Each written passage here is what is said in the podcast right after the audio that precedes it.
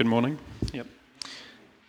So our reading this morning, it's two readings. So first one will be 1 Peter 2, 9 to 10, and then we'll move on to Acts 2, 42 to 47. And just this week I was reminded of this saying that even though our hearts and heads are like sieves, as long as we have clean water running through it. And I think the saying there is sort of the clean water is God's word. It's the idea that we hear God's word, but we forget it, or it's lost through us, but we need it afresh. So this morning we'll just come and we believe that the Bible is God's word for us today, his gift to the church. So if you don't have a Bible, there's a lot of Bibles at the back. You can help yourself. Feel free to take one home if you like. So now let's hear the Lord speak to us from 1 Peter. But you are a chosen race, a royal priesthood, a holy nation, a people for his own possession, that you may proclaim the excellencies of him who called you out of darkness into his marvelous light. Once you were not a people, but now you are his God's people. Once you had not received mercy, but now you have received mercy. And then moving on to Acts chapter 2, 42 to 47. And they devoted themselves to the apostles' teaching and the fellowship, to the breaking of bread and the prayers. And awe came upon every soul, and many wonders and signs were together, and had all things in common. And they were selling their possessions and belongings, and distributing the proceeds to all, as any had need. And day by day, attending the temple together, and breaking bread in their homes, they received their food with glad and generous hearts, praising God and having favor with all the people. And the Lord added to their number day by day those who were being saved. This is the word of the Lord. Thanks be to God.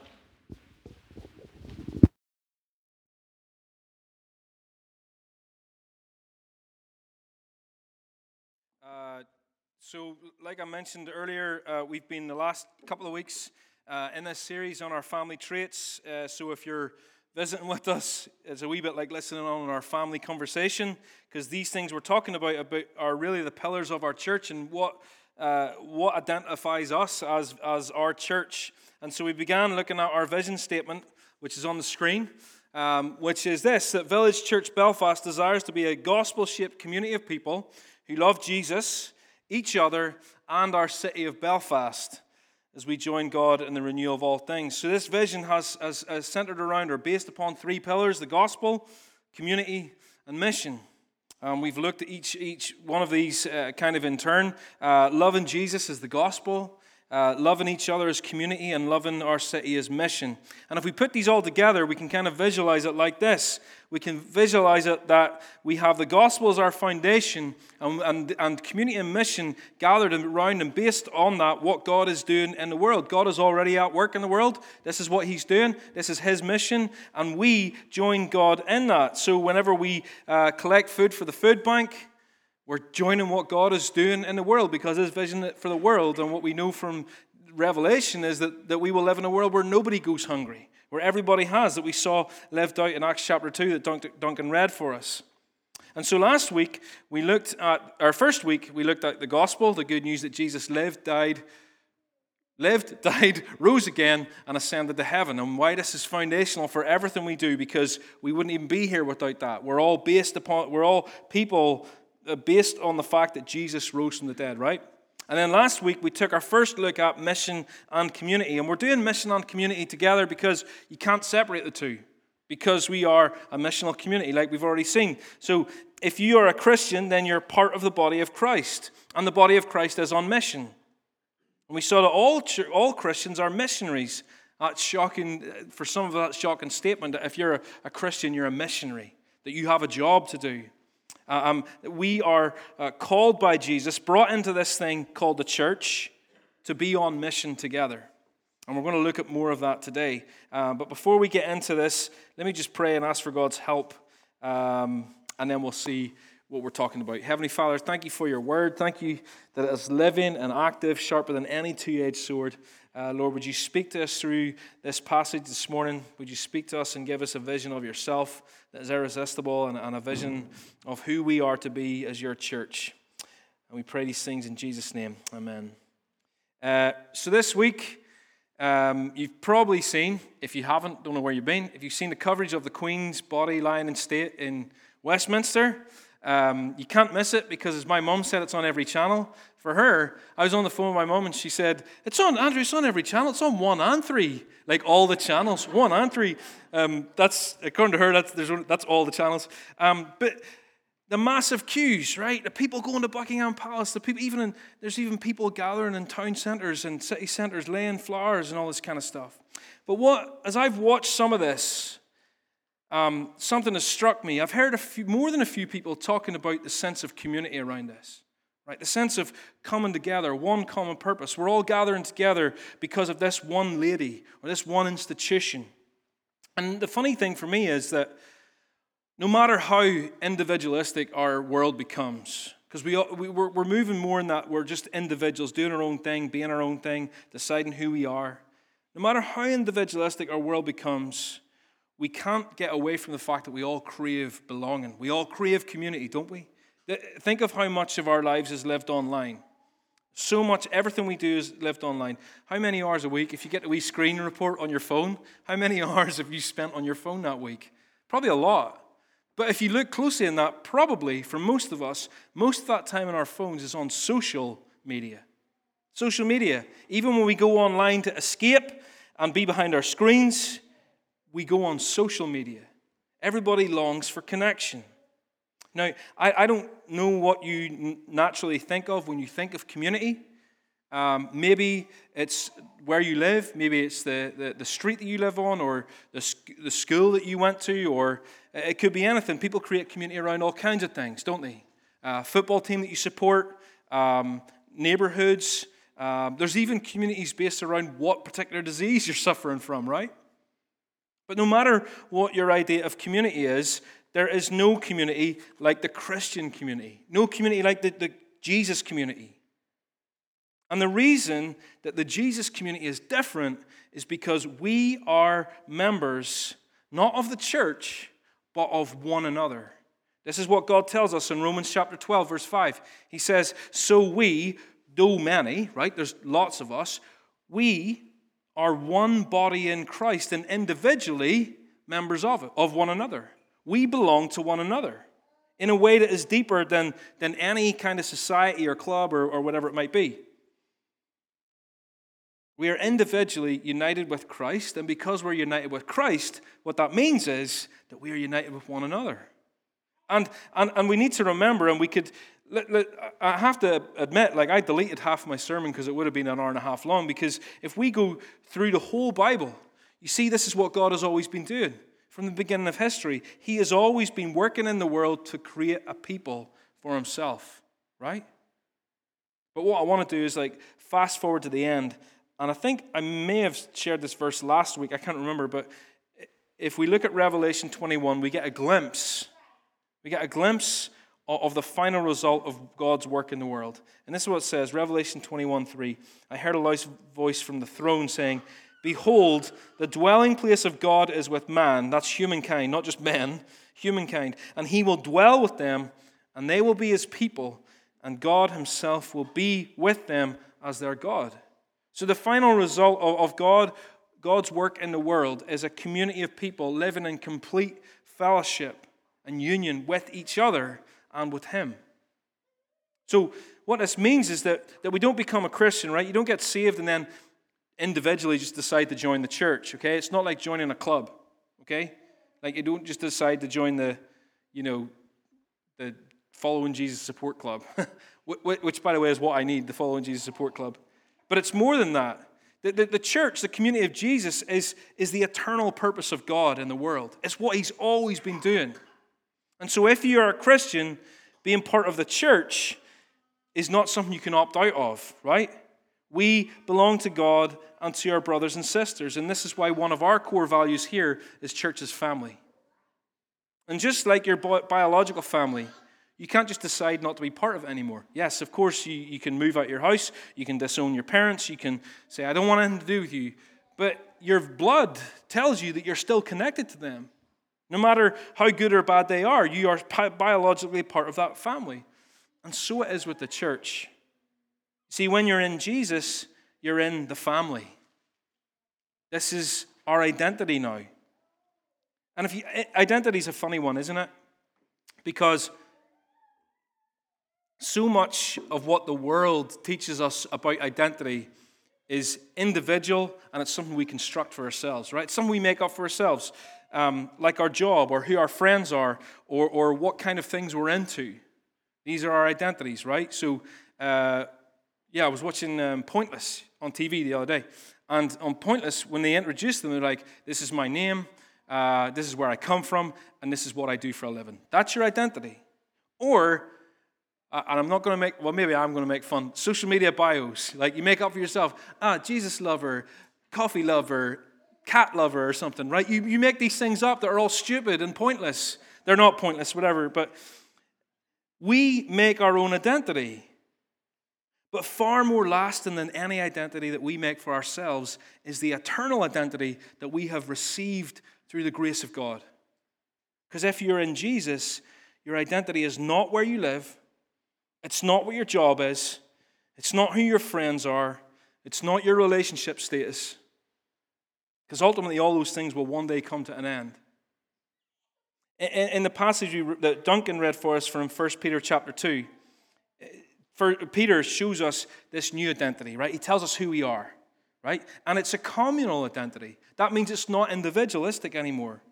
It's not just something we get as individuals. Our identity in Christ has everything to do with the body of Jesus, the church. And from this passage, I want us to see three things this morning. Three things that we want to cast as a vision for our church and where we're going this year and for the years to come. We're going to see who we are, what our purpose is, and then how we go about that. So look at this first one, who we are. Look at verse 9 with me again. I don't know if I have it on the screen, do I? Yes, I do. That was good. This is what Peter says. But you, that's a plural you. How do I know it's plural? Because listen to what he says next. You're a chosen race, a royal priesthood, a holy nation, and a people for his own possession, that you may proclaim the excellencies of him who called you out of darkness and into his marvelous light. So you see how none of these things are individual? Like, you can't be an individual race. That would be weird. You can't be an individual priesthood. That's a lot of people. You can't be an individual nation. You can't be an individual people. These are all plural terms. And they all mean that we belong to something bigger than ourselves. If you're a Christian, then you belong to the body of Christ, which started when he rose from the dead and will continue forever. And you see, what Peter is doing here, because Peter is writing to Jewish Christians, Jewish men and women that used to live in Jerusalem and now scattered across all of the world. And this is what he says to them as he refers back to the most important event in history, in the history of the nation of Israel, right? This is when they're gathered at Mount Sinai.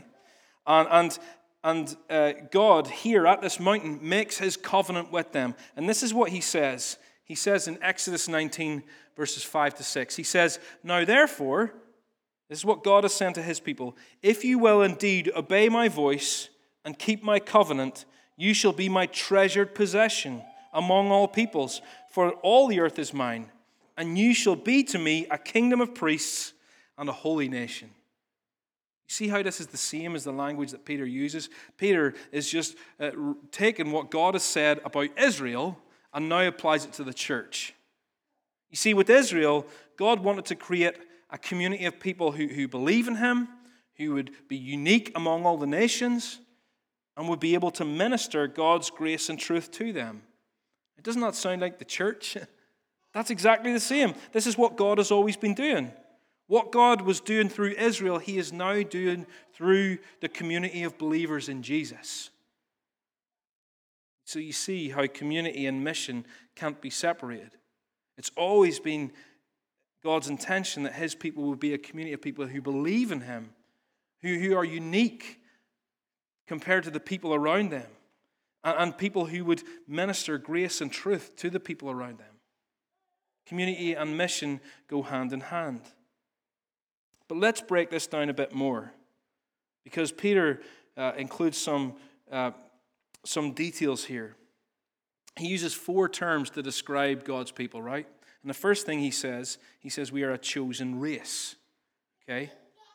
Now, for all of the conversation rightly around race at the minute, we want to clarify what he means here. You see, just like the nation of Israel was chosen by God to show the world what God is like, so Peter is saying that we as Christians are people chosen by God to represent God here on earth. So when you become a Christian and you come into the body of Christ, that's what happens. You're adopted into God's family, right? When that happens, the bond that we now share with one another is not one of the same skin color, not one of the same biological descent, but it's the bond of being adopted into God's family. Our race is no longer white Irish or white British or Hispanic or, black African or whatever it may be. Our race is now that we are God's people. When we trust in Jesus, all those boundaries disappear because we are all of the race of God. In fact, this is why we see in Revelation 19 that God's people will be from every language, every tribe, and every nation, because together we are all God's chosen race. So that's the first one. Secondly, we're a royal priesthood, Peter says, right? So the priests in the Old Testament times, they had the job of being the mediators between God and the people. Okay, so they would be the people who prayed for the people. They would lead them spiritually. They would teach them all the laws. They would teach them how to follow God. Priests, if we sum it up this way, priests spend time with the Lord and then go out from his presence changed so that they can take God's blessing to the people. That's what priests do. And Peter says we are priests, that we spend time with the Lord and we go out from his presence, having been changed, to take God's blessing to the people outside of God's presence. And when Peter says that we are a royal priesthood, he's saying that every Christian belongs to the King of Kings, right? We are all part of heaven's royal family, me and you. If we're Christians, that's what we are. So we are a kingdom of priests, given the task of taking God to the people. Thirdly, Peter says we are a holy nation. Now, the holy here means separate, set apart, called out from. So, in other words, we are to be one people, with a likeness to the Lord, because we're different to the world, okay? We aren't really meant to fit in. So, if you've ever had a feeling that your beliefs, your faith makes you weird, this is why. Because it's meant to. We are meant to be different from the world. We're meant to stand out. We're going to be at odds. There's going to be conflict between what we believe about certain things and what the world believes, because we're no longer primarily citizens of whatever country we hold a passport to. Whatever your passport says, you're primarily a citizen of the kingdom of heaven. That's who you are. And this is why, as Christians, we don't get bogged down too much in our national identity. Being people of the orange or the green is far less important to us than being people of the cross, right? We are God's people, a holy nation set apart for him. Fourthly, he says we are his own possession. Now, this is my favorite one. I love that he includes this one, just like God said. God said it in Exodus, and Peter's just repeating it here. He says we are his own possession. Now, the word here in the original language for his own possession literally means peculiar. It's something that is above and beyond, right? So in a Roman society, this word would be used to describe the money that a servant could make if he did extra shifts, extra hours. And it would be like if you wanted to save up to buy new bike wheels or something, right? That you could, put that away and nobody could get to it. It was your treasured possession, your prized possession, something out of the ordinary, right? So there's a lot of bikes about my house, but this treasure possession is not like my two kids' bikes that are out in the rain and lying in the yard. This is like my good bike that stays in the shed. It's always clean. It's always washed. The chain's always oiled. Like everything's pristine. It's a treasured possession. A peculiar possession is something that you treasure and value above everything else. Now listen to this for a second. If you're a Christian, you're God's treasured possession. Think about that for a second. I don't think about this a lot, but you matter to God above and beyond everything else. Isn't that incredible? Like He treasures you. And sometimes we forget this. We forget that we belong to God. And it's not like belonging to God like some old toy that we don't use anymore and it's in a box in the garage. No, we are treasured. We're loved. We're looked after. He puts us above everything else. You are the object of God's love. Think about that for a second. Like, think about how you became part of God's people. Christ paid for us at the cost of His own blood when He died on the cross. That's how much He treasures you. Maybe if we focused on that, sometimes we wouldn't have weeks like I just have with my faith through the floor. And sometimes we fall into the trap, I think, of trying to build a lovely Christian church, but forget to include Christ. We're not a community for community's sake. We're a community because we're brought together as God's treasured possession. We belong to Him. The only reason we have this community, with all its faults and all its failings, the only reason we have this community is because we belong to God and because He treasures us above all else. His treasured possession. And it's not just an individual identity. It's a communal identity. It's something we all share. We have this all together. It's who we are. A chosen race, chosen by God. A royal priesthood, that kingdom of priests to spend time with God, to take God to the people. A holy nation. Set apart in His own treasured possession. So when we think about our church and we think about this new term that's starting up and all that kind of stuff, we need to remember that we are not just part of the same club. If you want to be part of a club, go be part of a club, but that's not what the church is. We are bound together by eternal bonds. We're all the same family, chosen by God, His treasured possession. And this is why we do missional community. It's why we love each other well. It's why we lean into community. It's why we have missional communities that celebrate together, that mourn together. When one of us is hurting, we all hurt. It's why when somebody has a baby, we make them dinners for 2 weeks and buy them tons of nappies. It's why when somebody hurts us, that we forgive them without even having to ask for forgiveness. It's why we seek the best in each other. Because guess what? The Holy Spirit has bound us together.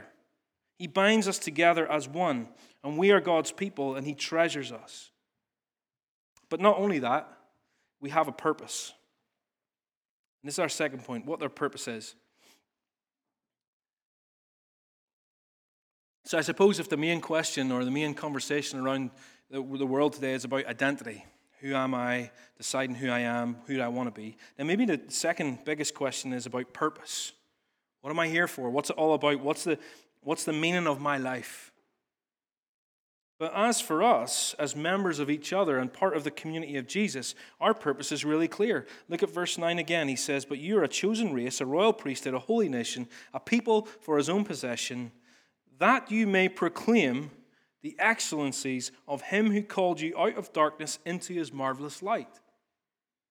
You see what Peter is saying here? He's saying that we are God's people so that we will proclaim the excellencies of God. In other words, we're saved so that we will tell other people about the one that saved us.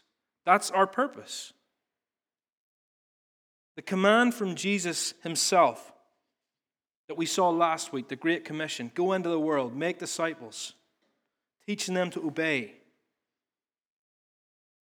is one that leads us to a missional life, an outward-focused life. We don't just share the gospel because we have received the gospel. We share the gospel because it's formational to who we are. It's part of who God is. We are a new creation in Christ. We've been made new. We're being made into the likeness of Jesus, and that means that we'll be like him in every way, taking on everything about him, including his mission to bring others out of darkness into light.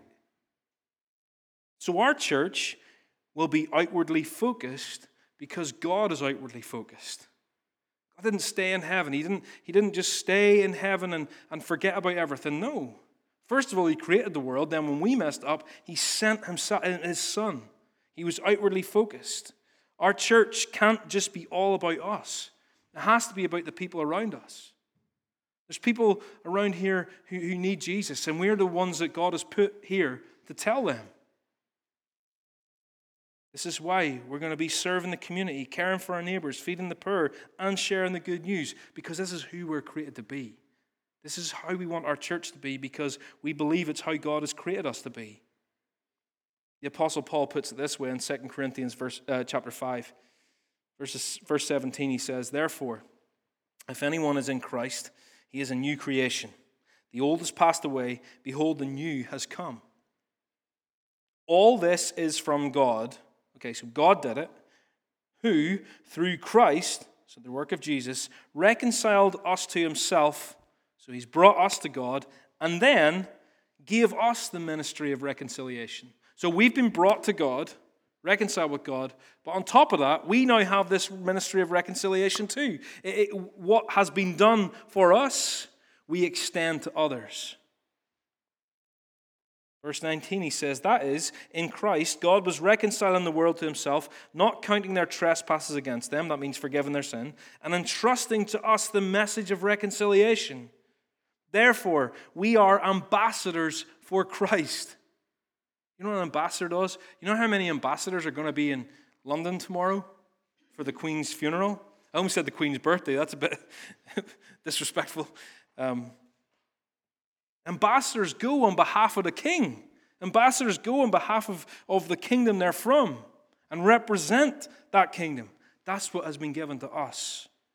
Paul is saying here to this church in Corinth, he's saying that we have been made new in Christ.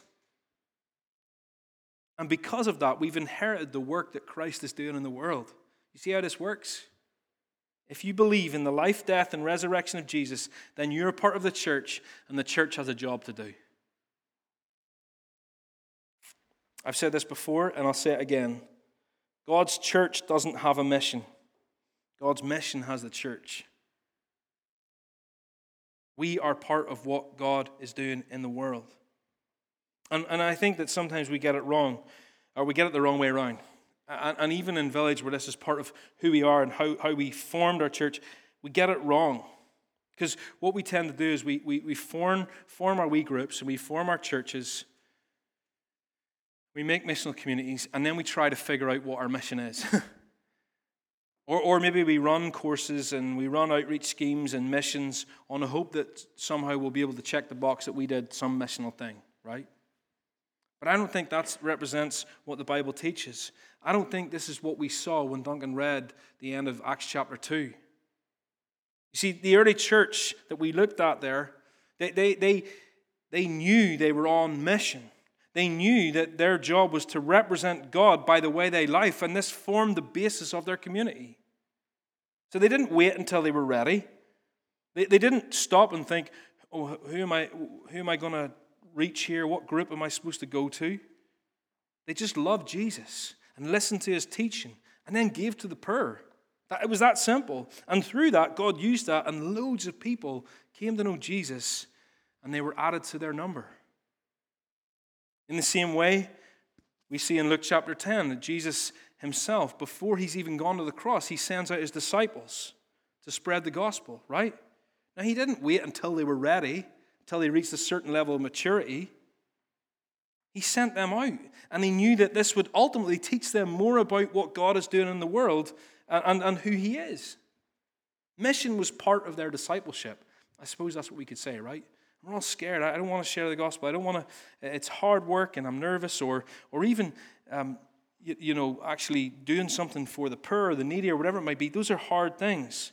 I'll wait until I'm more mature. No, that's not what God says. God says you're going to become mature through doing these things. So the fact that we serve a missional God should form the basis of how we do life together. See, being missional, being outward focused, not thinking about what's in this room, not what's thinking about in our homes as we meet in our missional communities, but actually thinking about what's going on in our streets, where are the needs. This is what should form how our communities work. So think of it this way. If you think about how a ship is designed and built, everything about the way a ship is designed is to do with its function. Everything to do with a ship being designed is to do with it crossing the sea. So the way way it's designed is so it'll stay afloat, so it'll cut through the water, so it'll have a rudder that'll turn in the water. You don't build a ship by giving it wheels. That's not a very good ship.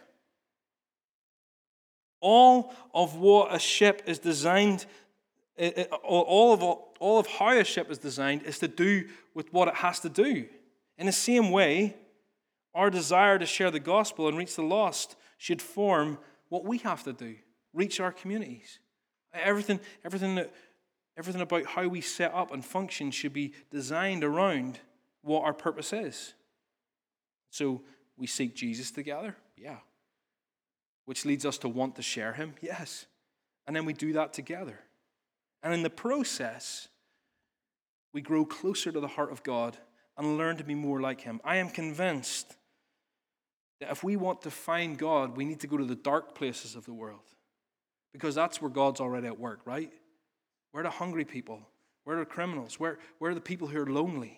Where are the people in our offices who are so misguided and confused? This is where God is at work. And as we go to those places with the light of Christ, that's where we're going to find God.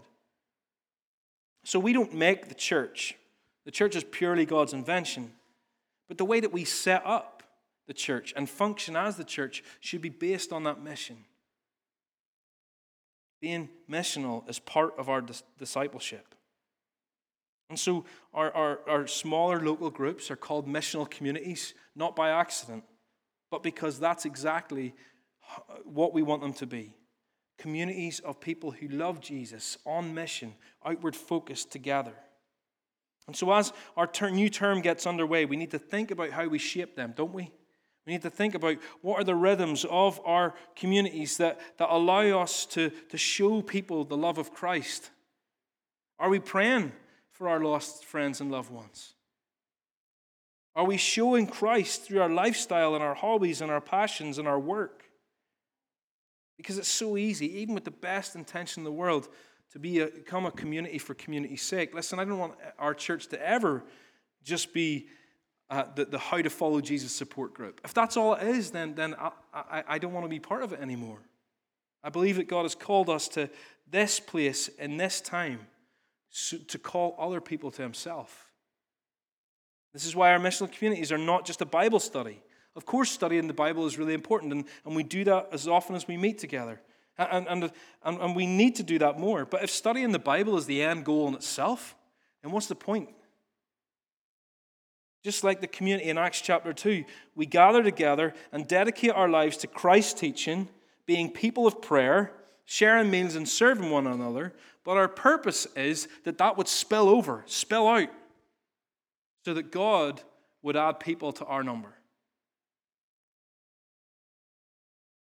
We who were once not a people have been made a people, so that we can proclaim the excellencies of him who called us out of darkness into his marvelous light. That's who we are, and that's what our purpose is. And I want to finish by just looking maybe a bit more practically, how do we do this? What does that look like for us? Because I know that for a lot of us, that's where we go to. This is great, but what do I have to do now? And I think from what we looked at over this week and last week, it shows us clearly, and I'll say it again, that being missional is not just what we do, it's who we are, okay? It's part of our nature in Jesus. And we want the church to grow because people are being raised from death to life in Jesus, right? We're not really that interested in other Christians coming from other churches. Of course, we'll be welcoming, and that's great. But we want people to know Jesus. I'm sure as I say this, you all have people in your life that you think, I'd love them to know Jesus. And that requires us to be outward focused, to be missional. And so, of course, we're going to keep doing stuff like the food bank and maybe even another Hope Explored course. We'll do these things. But our missional communities will be the primary kind of vehicle for our mission. And there are two parts to this. Firstly, two parts to missional living. Firstly, we have to speak it, okay? Romans 10, verse 17 tells us that faith comes by hearing. This means that the gospel is a message that has to be spoken. Because a message isn't a message unless it's both given and received. Or you could maybe give a message and it's not received and it's still a message. But if I decide to write a card to Josh here and I never give it to him, then that's not really a message. It's just something I've got for myself. It only becomes a message when I give him the card. The gospel is a message that has to be spoken. The only reason that any of us are Christians are because somebody at some point in our lives, whether it was our parents or a Sunday school teacher or a friend or whatever it may be, told you the gospel. This is what we've already seen in verse 9 of 1 Peter 2. Who we are in Jesus is so that we may proclaim. That you may proclaim, he says. We who were once not a people have been made God's people that we would proclaim. This is our purpose. The gospel has to be spoken and declared and proclaimed. And throughout the year, we're going to be helping our church by providing training and evangelism. And how do you just simply share the gospel with your friends? And that's part of why we're bringing Lauren on staff, is to help her train our church to how to speak these things and do it confidently. And that's the speaking. The second thing is gaining an audience. So if we are to speak the gospel, who are we going to share it with? It's okay to say that we need to speak the gospel, but who are we going to speak it to? And I think that this is where our missional community comes into it for two reasons. Firstly, the community of Jesus shows the love of Jesus, right? John 13, 35, Jesus says, the world will know you're my disciples by the way you love one another. There is no greater example of the gospel of Jesus than the community of Jesus. You see, when people see and experience the love of Christians have for one another, truly, then they're actually experiencing the love of Christ. And by the way, this is a side point, but it's so much easier to share the gospel with the support of your brothers and sisters rather than just trying to be one man planting a flag out on your own somewhere. People see what we have in Jesus. When people see the joy that we share, the love that we have for each other, the deep commitment, all of those things, they actually see a little bit of the gospel. And so we need to find ways to bring people into our community so they can see and experience the love of Jesus. Our missional community should be the front door to our church. We're long past the days when people will come into a church on a Sunday morning off the street. That just doesn't happen much anymore. But what are people searching for? They're searching for community and connection, and they're searching for purpose. We have both, right? Let's find ways to invite people into our communities. So the second reason missional community is key is because hospitality is key. There's three statements in Luke's gospel that begin with the Son of Man came. The first one, or not the first one, one of them is in Luke 19, the Son of Man came to seek and save the lost. The second one is that in Luke 22, the Son of Man came not to be served but to serve. Now those are both statements of intent. He came to do this. But the third one is a statement of method. How did he do this? Luke chapter 7, 34, the Son of Man came eating and drinking. Jesus was accused of being a glutton and being a drunk. Why? Because he ate a lot and drank a lot. He, the, the, the, someone said one, I can't remember who it was, one commentator says about Luke or Jesus, he says, in Luke's gospel, Jesus is either going to a meal or coming from a meal. Most of Jesus' evangelism is done around the table. And there are so many reasons for doing this, and I don't have time to go into it this morning, but let me put it, just sum it up like this. At the meal table, enemies become friends. That's why Jesus did this. The enemies of God became the friends of God around a table. This is why God gave us this table, because it represents that. Jesus was known as the friend of sinners. Not the preacher to sinners, not the evangelist of sinners, but the friend of sinners. And that's the culture that we want to create as we step out in mission in this new year. We want to create a culture of friends of sinners. A culture of missional living, a culture of hospitality, of inviting people in, going to sit at people's tables and break bread with them and share this good news that we have. This is what we want our church to look like, because this is what the church was created to look like. And I just want to finish with this thought, because we haven't really spent too much time looking at verse 10 in 1 Peter 2. But I'll put it up on the screen here, please, Ethan. This is what it says. It says, once, but now you are God's people. Once you had not received mercy, but now you have received mercy. So I know that I've covered a lot this morning, and I know that we've covered a lot in the past 2-3 weeks. And I realize that if you're part of our church that and you're like, oh my goodness, is this where we're going this year? That can be a bit overwhelming, right? But I don't think that this is what God intends. In fact, we know from Jesus' mouth himself that his heart is one of compassion for his people. He says, come to me and I will give you rest. He says, my yoke is easy and my burden is light. And you see, this vision of mission and community, we're not taking on something that we are not. We're not trying to create something in ourselves. What we're actually doing is just living in the reality of who God has made us to be. It's who we are, guys. And the alternative to this, the alternative to not living in this way, is the opposite of this. It's not being God's people. It's not receiving God's mercy. But in Jesus, we have here in the first place. And if God called us to himself in mercy, how much more is he going to keep going with us in mercy? His life is a one of mercy. The one who called us by his mercy will remain with us in his mercy. And to walk in this way of community and mission that we're outlining here, following Jesus into what he is doing in the world is not work.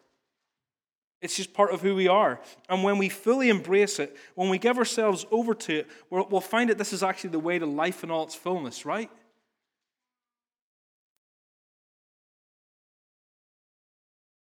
That's no way to live. That's not what God intends for us. So listen, and I am done because my time's up. But if you're feeling weak this morning, if you're feeling that your faith, like me, is small, if you're crippled by anxiety, if you're lying awake at night worrying about the future, this and that, how's that going to work out? If you're racked with guilt over the things you've done in your past, if you can't seem to find any satisfaction anywhere, Jesus. Embrace Christ, because in him, what do we find? We find mercy. In him we find mercy and we find community. In him we find identity and we find purpose. Remember what I said? I don't know if you, I keep saying, remember what I said a few weeks ago? No one remembers what I said a few weeks ago. I'll say it again. There is more mercy in Jesus than there is sin in us. Isn't that amazing? And this is all, and sometimes me and Tim will be at the pub and we'll talk about this. This is all any of us have in our church. All of us are just relying on the mercy of Jesus. That's it. We're all exactly the same. And so my invitation again is, let's embrace Christ. And when we embrace Christ, we're embracing his mercy. We're embracing his gentle heart towards us. And what that leads to is a life serving other people, being outwardly focused. It's a fulfilling life. It's a life of part of a chosen race, a royal priesthood. You become God's treasured possession. So let's embrace this way of life. Let's receive all that God has for us in Jesus. He's given us so much in Jesus, and he continues to give us so much in Jesus through his Holy Spirit. So let's embrace him, and let's do it together for the glory of Jesus. Amen? Let me pray. Come, Holy Spirit. Father, thank you for your word. Thank you for giving it to us. Holy Spirit, we pray that you would, in our minds and in our hearts, we pray that you would change us more into your likeness. Father, I pray for our church. I pray that we would realize that we are bound together by these eternal bonds, that we have this common purpose. Thank you, Lord, that you don't leave us wandering in the world, that you give us an identity, that you give us a purpose. Father, I pray that you help us to go and seek the people in need in our community, the people in physical need and financial need, but the people in need of you as well. Help us be outwardly our church. Lord, would our missional communities be front doors into your kingdom, because we invite sinners to come and eat at our tables.